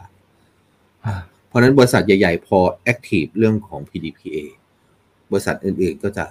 ไล่ตามมาเพราะฉะนั้นเอ่ออันเนี้ยเป็นเป็นเรื่องของห่วงโซ่อุปทานเนาะ ในแง่ของตัว supply chain ทั้งทั้งระบบ value chain ทั้งทั้งระบบพอบริษัทใหญ่ๆทำบริษัทอื่นๆก็ต้องทำตามแบงค์เนี่ยเขาไม่กลัวเรื่อง PDPA เลยเพราะแบงค์เนี่ยเตรียมตัวเรื่องพวกนี้มานานอยู่แล้วเพราะมีกฎหมายแบงค์ชาติกับกับดูแลใช่ไหมฮะเอ่อเพราะฉะนั้นเนี่ยเขาเขาไม่กลัวเรื่องเรื่อง PDPA เพียงแต่ว่าสิ่งที่เขาห่วงคือไอ้พนักงานเขาเนี่ยเข้าใจหรือเปล่าอืมเพราะกระบวนการการทำ PDPA เนี่ยท้ายสุดแล้วเนี่ยมันไม่ได้เป็นเรื่องไอทีอย่างเดียว ใช่ไหมฮะพอเวลาคุณเก็บข้อมูลส่วนบุคคลเนี่ยนะครับ เราไปเปิดบัญชีเนี่ยพนักงานเห็นข้อมูลส่วนบุคคลก่อนกรอกนะ ก่อนกรอกเข้าระบบนะอ่าถ้าพนักงานถ่ายรูปเอาไปใช้ได้ไหมได้ถูกปะผิดไหมอืมผิดนะ แล้วใครครับรับผิดชอบ ใครรับผิดชอบ ธนาบริคาษัรทรับผิดชอบอ๋อพนักงานเพราะว่ากฎหมายอืฉบับธนาคารรับผิดชอบ เพราะกฎหมายอ่า PDPA เนี่ย ไม่ไล่บี้กับพนักงานองค์กรที่ทำผิดนะ อ้าวไล่บี้ตัวบริษัทกับกรรมการโอ้อ่าโอ้ทีนี้เนี่ย คุณอีกเรื่องเนี้ยในแวดวงคนทำธุรกิจก็ตกใจไงว่าเฮ้ยใช่ครับ แล้วอย่างแล้วถ้าเขาเผลอหรือยังไงใช่หรือกลันแกล้งใช่เพราะฉะนั้นเนี่ยอย่างบริษัทผมเองนะครับ ซึ่งเราก็ทำเรื่อง PDPA เยอะมากตั้งแต่ Consult Audit Training Certify เนี่ย แล้วก็ ผมเองเป็นเลขาธิการสมาพันธ์ SME ไทยก็เห็นปัญหานี้ด้วย เราก็ไปคุยกับกรมสวัสดิการและคุ้มครองแรงงานนะฮะเดี๋ยวกลางเดือนเนี่ยจะออก guideline นะเพื่อให้สถานประกอบการเนี่ยเอาไปเอา PDPA ไปใช้กับพนักงานได้ แล้วพนักงานก็จะรู้สิทธิ์ตัวเองด้วย ไม่ไม่ถูกกลั่นแกล้งจากบริษัทนะอืมอ่าเอ่อเพราะว่าบางทีบริษัทบอกว่า เอ้ยฉันลงโทษลงโทษเธอตาม PDPA ไม่ได้ ฉันจะลงโทษเธอด้วย สัญญาจ้างงานหรือลงโทษเธอโดยไม่เกี่ยวเรื่อง PDPA มันทำได้ไง แต่ต้องทำยังไงให้มันพอเหมาะพอควรใช่ไหมบริษัทต้องมีนโยบายคุ้มครองข้อมูลส่วนบุคคลประกาศความเป็นส่วนตัวก่อน อันนี้เป็นสิ่งที่กฎหมายต้องบอกกฎหมายบอกว่าต้องมี ถ้าคุณมีไม่ได้ไม่มีไม่ได้ใช่ไหมครับเวลาเราเข้าเว็บไซต์เราก็จะเห็น cookie consent อ่าใช่ไหมฮะตอนนี้เข้าใช่เว็บครับไซต์ทุกเว็บไซต์มีให้ติ๊กกดอ่าอ่ายินยอมไม่ยินยอม ถ้าไม่มีให้ติ๊กนี่ก็ผิดนะ ให้กดยอมรับอย่างเดียวอ๋อไม่ได้อ่าอ๋อเพราะว่าครับการยินยอมเนี่ยมันมันต้องให้เราเลือกได้ว่ายินยอมหรือไม่ยินยอมอ่าอ่าทีนี้ในทุกอ๋อเว็บก็จะมีเรื่องของ privacy notice เป็นเรื่องของเอ่อประกาศความเป็นส่วนตัว อันเนี้ยแต่การประกาศความเป็นส่วนตัวมันจะมีได้ ก็ต่อเมื่อคุณต้องมีนโยบายที่ใช้เกี่ยวกับนโยบายข้อมูลส่วนบุคคลก่อนอืมซึ่งส่วนใหญ่ถ้าเป็นคนทั่วไปอาจจะไม่ได้อ่านนะพี่อุดม เราก็รูดรูดรูดรูดลงมาติ๊กปั๊บแล้วก็ใช่ทำอย่างอื่นต่อใช่แต่ว่าถ้าเมื่อไหร่ที่เรารู้สึกเราถูกริดรอนสิทธิ์เราก็จะกลับไปดู อ่าถูก แล้วก็กฎหมายนี้เนี่ยบอกว่าในแง่ของแพ่งนะสามปีนับตั้งแต่ละเมิดนะเอ่อตั้งแต่รู้ว่าถูกละเมิดหรือสิบอ่าปีนะพวกเนี้ยมันจะมีเงื่อนไขมันหมด เพราะฉะนั้นมันโปรเทคเพราะฉะนั้นตั้งแต่วันที่หนึ่งไปเนี่ยนับไปอีกสามปีในสามปีนี้ถ้าเราถูกละเมิดปุ๊บเนี่ยเราไปฟ้องปีที่สี่ได้ อย่างเงี้ยอ๋อครับ โอเค อะโอ้โหอะพอจะเห็นภาพนะครับ แต่อย่าเพิ่งกลัวกันไปก่อนนะ อันนี้เป็นตัวเป็นเรื่องบกาอรกคุ้ว่ามอครย่าองงสิทธิ์ไม่อยากให้กลัวนะครับอืมเพราะว่าเราต้องดูว่าประเทศที่ใช้ข้อมูลส่วนบุคคลได้ดีนะฮะธุรกิจเขาจะไปได้ดีมาก ถ้าเคารพสิทธิ์ของเจ้าของผู้บริโภคแล้วจบไม่มีประเด็นอะไร เพราะฉะนั้นอืมเจตนาจะเป็นเรื่องที่สำคัญ แต่ถ้าเป็นบริษัทในตลาดหลักทรัพย์ดูแค่เจตนาไม่ได้ ต้องดูแค่การดู การกระทำให้ถูกตามกฎหมายด้วยครับนะฮะแต่โอถ้าเคแบบเอ่อทั่วๆไป SME ไม่มีปัญหาครับได้ครับขอบคุณนะครับเอ่อเดี๋ยวมีเอ่อคนท่านละหนึ่งคำถามแล้วกันนะครับนะฮะโอเคนะครับเท่าที่ดูเวลาเดี๋ยวมันจะเกินไปเยอะนะครับเอ่อแต่ของพี่กฎเนี่ยท่านนี้เขาถามในเชิงของการลงทุนทั่ว ๆ ไปนะนะอ่าซึ่งพี่กฎนะครับ มองอย่างไรเขาบอกว่าเฮ้ยตอนเนี้ย วันนี้แหละนะที่กรงงเนี่ยดูเหมือนจะส่งซิกเหมือนกันนะที่มันสี่ต่อสามอะนะว่าคงดอกเบี้ย แต่ไอ้สามเสียงเนี่ยมันหือชิวเหมือนกันนะท่านนี้บอกว่า เฮ้ย ถ้าขึ้นดอกเบี้ย พี่กดยังน่าลงทุนหรือเปล่าในตลาดหุ้นน่ะนะฮะหรือเราต้องพักไว้ก่อนครับ ครับผมว่ายังไงก็ต้องพักไว้ก่อนนะถึงแม้ว่าวันนี้เราจะเห็นเราจะเห็นตัวเลขเงินเฟ้อที่มันสูงมากนะครับเจ็ดจุดหนึ่งนี่ต้องบอกว่า ผมว่านี่ยังยังไม่พีคครับ ยังไม่พีคนะฮะเราจะพีคครัจบริงๆอะผมว่าจะเดือนสิงหาคมทำไมต้องเป็นเดือนสิงหา เดือนสิงหาเนี่ย ปีที่แล้วเดือนสิงหาปีที่แล้วเงินเฟ้อเราติดลบ เพราะฉะนั้นที่มันจะเป็น low base ครับพอมัน low base เนี่ย มันจะเกิดปีนี้มันจะทำให้เดือนสิงหาเนี่ยทำหายได้นั้นตัวเลข 7.1 จริง ๆ แล้วมันจะมาจากส่วนหนึ่งนะมาจาก low base มันไม่ใช่ มันไม่ใช่ว่าเป็นเงินเฟ้อที่แบบว่าเหมือนกับสหรัฐอเมริกาขนาดนั้น แต่ก็ต้องยอมรับนะครับว่าประเทศไทยมันมีการซับซิดีค่อนข้างเยอะนะครับ เพราะฉะนั้นเนี่ยผมคิดว่ารัฐบาลเองก็พยายามที่ต้องซับซิดีต่อไปนะครับในเรื่องค่าของชีพต่างๆ ที่เกิดขึ้น แบงก์ชาติเองจะขึ้นดอกเบี้ยวันนี้เนี่ยต้องบอกว่าเศรษฐกิจไทยยังเปราะบางที่จะมีการขึ้นดอกเบี้ย ถึงแม้ว่าโอเคเสียงของกรงงอาจจะมี อาจจะมีแบบว่าไม่ได้แบบว่าครบถ้วนสมดนะครับมาไม่ไม่มันมีอ่านะครับ แต่ว่า เอ่ออย่างไรก็แล้วแต่เนี่ยการขึ้นดอกเบี้ยเนี่ยนะครับในภาวะเศรษฐกิจที่มันเปราะบางแบบเนี้ยมันยังคงไม่สามารถทำได้ ได้เร็วขนาดนั้น แต่มันก็ต้องบอกว่ามันต้องมีสัญญาณจริงๆ เพราะว่าถ้าเอาสมมติว่าถ้าเฟดมันขึ้นไปถึงสามจุดสองห้าสิ้นปี ของเรายังอยู่จุดห้าเนี่ย แกลบมันสูงมากๆ แต่คำถามว่าแล้วอะไรจะเป็นตัวที่จะทำให้แบงก์ชาติไม่จำเป็นต้องขึ้นดอกเบี้ยบังเอิญว่าระบบเศรษฐกิจไทยก็ มันมีการเปลี่ยนแปลงตั้งแต่ต้มยำกุ้งก็คือเรื่องของอัตราแลกเปลี่ยนคือเมื่อก่อนก่อนต้มยำกุ้งเนี่ยเรา fix fix ค่าเงิน ตอนนี้เรา float ค่าเงินนะครับเพราะฉะนั้นเนี่ยเงินบาทเนี่ยจะเป็นตัว buffer ที่ดีมากๆเงินบาทจะอ่อนค่าครับนั้นเงินบาทเวลาเงินบาทอ่อนค่ามันก็จะช่วยบรรเทาในแง่ของการที่จะยื้อการขึ้นดอกเบี้ยไปอีกสักระยะหนึ่ง ต้องบอกว่าอีกสักระยะหนึ่งนะครับทั้งนี้ทั้งนั้นเนี่ย ผมเชื่อว่าการขึ้นดอกเบี้ยของกนงเนี่ย จะเกิดขึ้นก็ต่อเมื่อการท่องเที่ยวเรากลับมาได้ค่อนข้างดีแล้ว รวมถึงส่งออกที่เราจะต้องดีต่อเนื่องไปอีก ซึ่งการที่ส่งออกดีแล้วมีเงินจากภาค service ที่เป็นท่องเที่ยวเข้ามาเพิ่มเนี่ย มันจะทำให้เราเกินดุลการค้า จะมีดุลบัญชีเงินสะพัดที่เป็นบวก ซึ่งตรงนั้นจะไปช่วยในแง่ของเวลาค่าเงินบาทที่มันอ่อน เพื่อรับกับแกลบ ดอกเบี้ยที่มันสูง มันก็จะช่วยบรรเทาไม่ให้ค่าเงินบาทเนี่ยอ่อนมากเกินไป แล้วพอถึงจุดนั้นเนี่ย การขึ้นดอกเบี้ยก็จะยังคงคงจะต้องมีความจำเป็น เพราะว่าอย่างไรก็แล้วแต่เนี่ยเศรษฐกิจทุกประเทศก็ต้องเข้าสู่ภาวะปกติ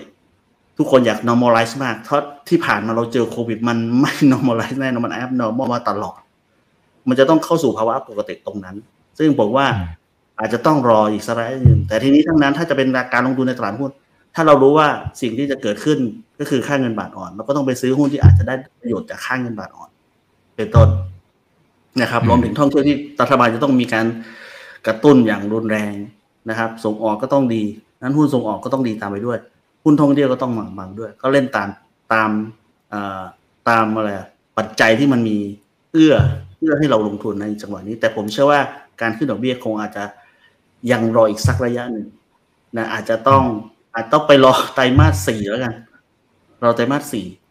นะครับ เพราะถ้าถ้าถ้ายิ่งเฟดเร่งขึ้นเร็วเนี่ย ก็จะยิ่งเป็นปัญหา แต่ทิกเกอร์อันหนึ่งที่ผมคิดว่า มันจะ trigger ตลาดหุ้นนะก็คือ เพื่อนบ้านเราขึ้น แล้วเราไม่ได้ขึ้น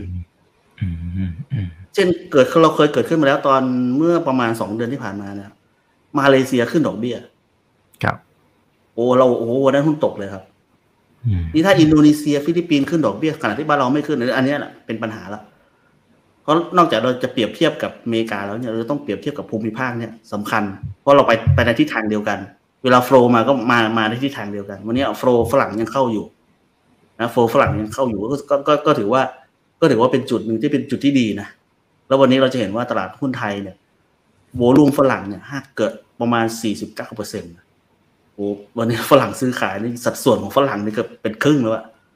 นั้นตลาดของหุ้นต่างชาติเนี่ยมีอิทธิพลกับตลาดหุ้นไทยสูงมากดังนั้นถ้าถ้าฝรั่งไม่โยกเงิน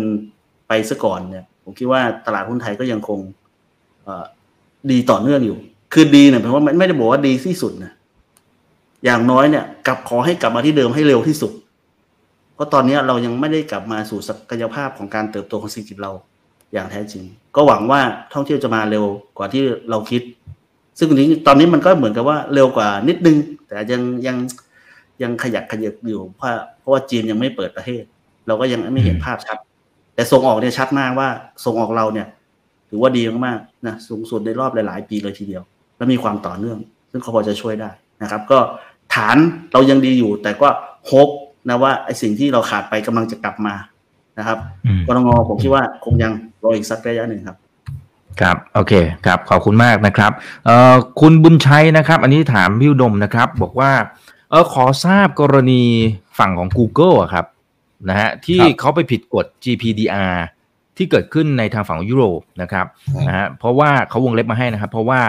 GA นั่นหมายจะหมายหมายถึงตัว Google นะครับ มีการเก็บ IP address นะครับครับไปไว้ในประเทศประเทศสหรัฐอเมริกา นะฮะอยากทราบว่าการเก็บหรือการใช้งาน IP address เนี่ย มันผิดกฎหมาย PDPA ด้วยหรือเปล่าทำไม Google เขาโดนแล้วเราต้องระวังไหมฮะจริงๆแล้วเนี่ยเอ่อในแง่ของการเก็บข้อมูลส่วนบุคคลเนี่ยเอ่ออย่างกรณี IPS date เนี่ยมันเอ่ออันนี้เป็นเหตุผลที่เราใช้ในแง่ของตัวเอ่อ cookie consent ใช่ไหมฮะอืมคือตัว Google เองเนี่ยเก็บ พวกนี้เนี่ยผ่านเอ่อพวกกูผ่าน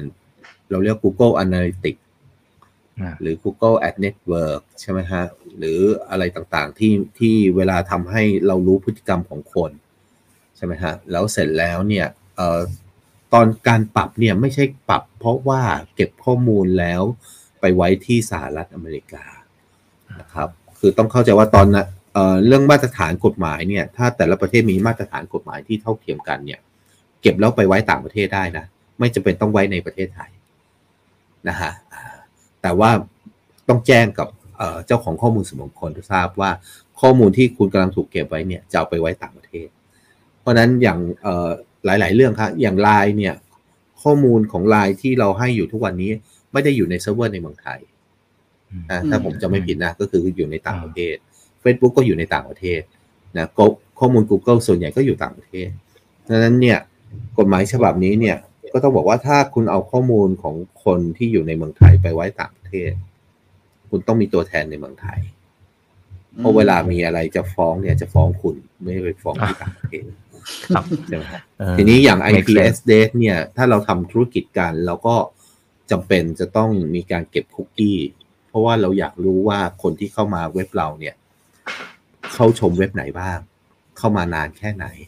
ใช่ไหมฮะ แล้วก็ในแง่ของการตลาด บางบริษัทเก็บแค่ดู stat เฉยๆ แต่บางบริษัทเก็บเพราะว่าอยากทำอะไรฮะ retargeting อ่าเอาไปทำ digital marketing ใช่ไหมฮะ พวกเนี้ยถ้าไม่มี IP address มันมันก็ไม่สามารถที่จะรู้ได้ว่าคนเข้ามาเป็นใครใช่ไหมแต่การรู้ IP address เนี่ยในแง่ของพวกเราเองเรารู้ได้ไหมเรารู้ไม่ได้หรอก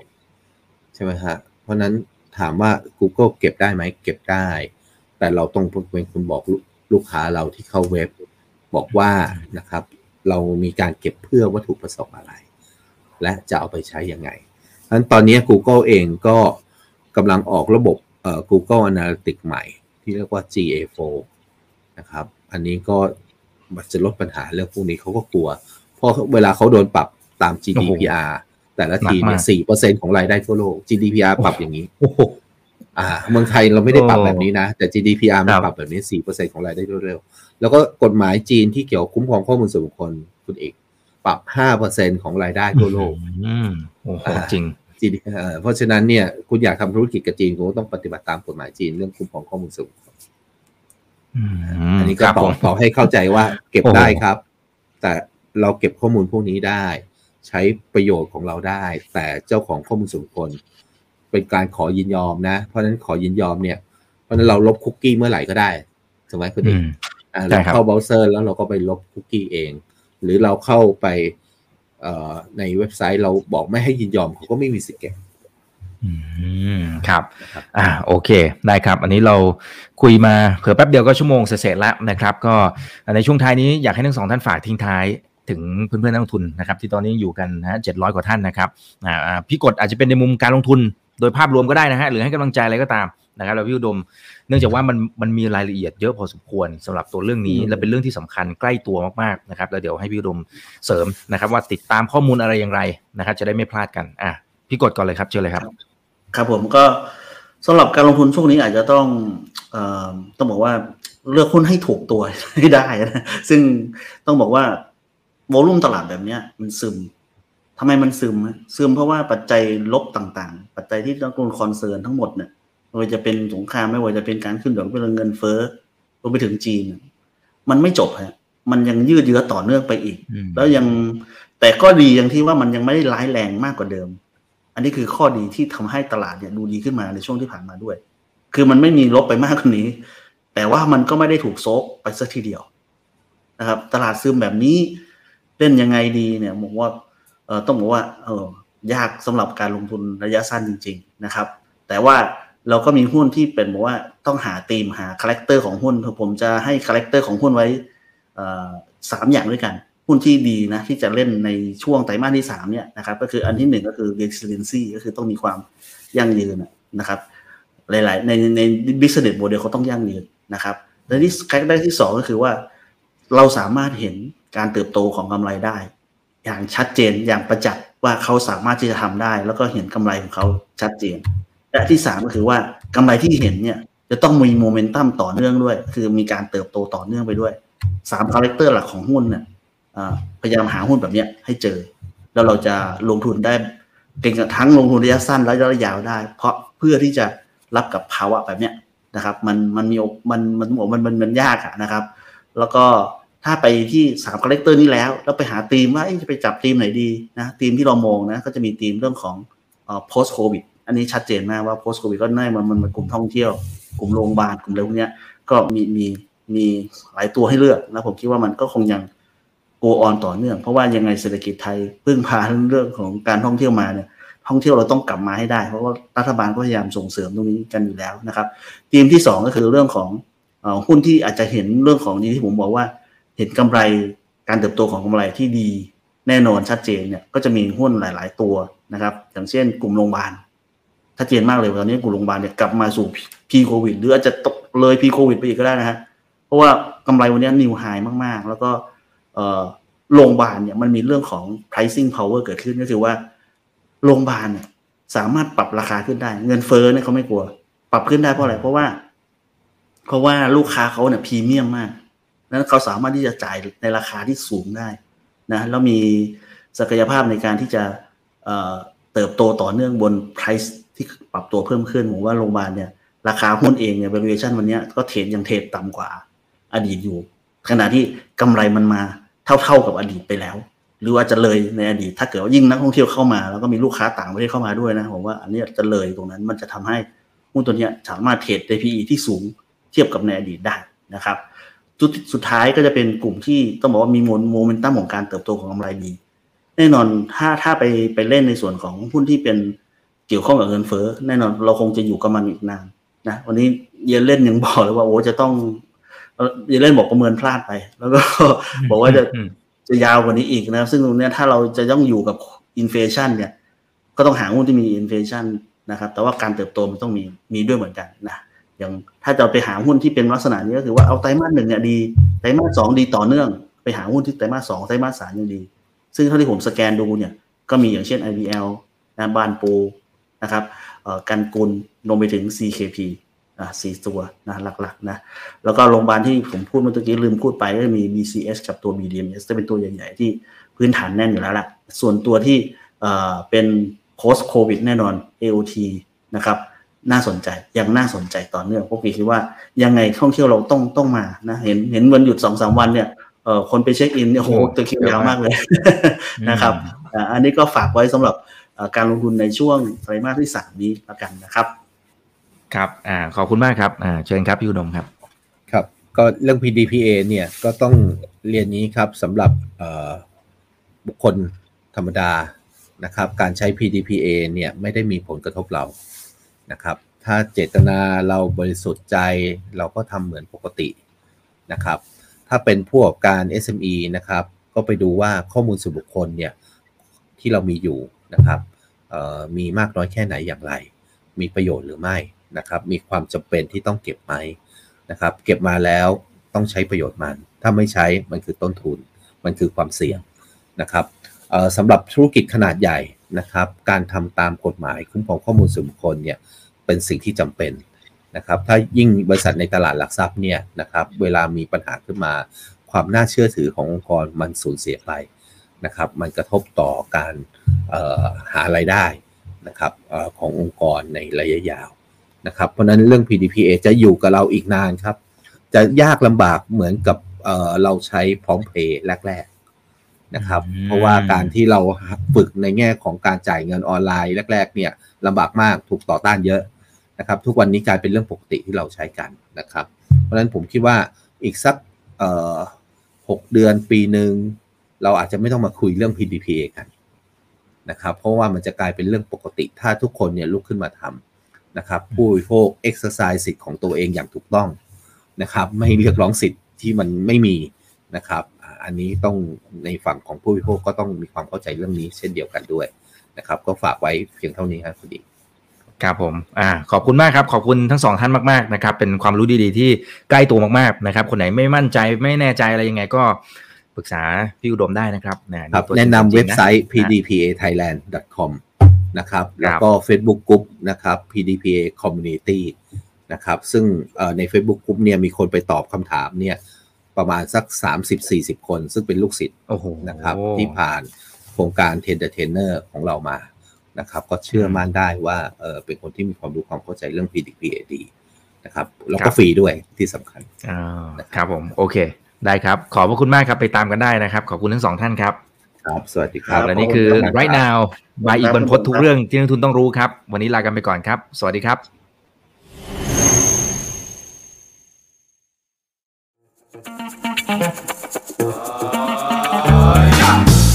ถ้าชื่นชอบคอนเทนต์แบบนี้อย่าลืมกดติดตามช่องทางอื่นๆด้วยนะครับไม่ว่าจะเป็น Facebook, YouTube, Line Official, Instagram และ Twitter จะได้ไม่พลาดการวิเคราะห์และมุมมองเศรษฐกิจ และการลงทุนดีๆ แบบนี้ครับ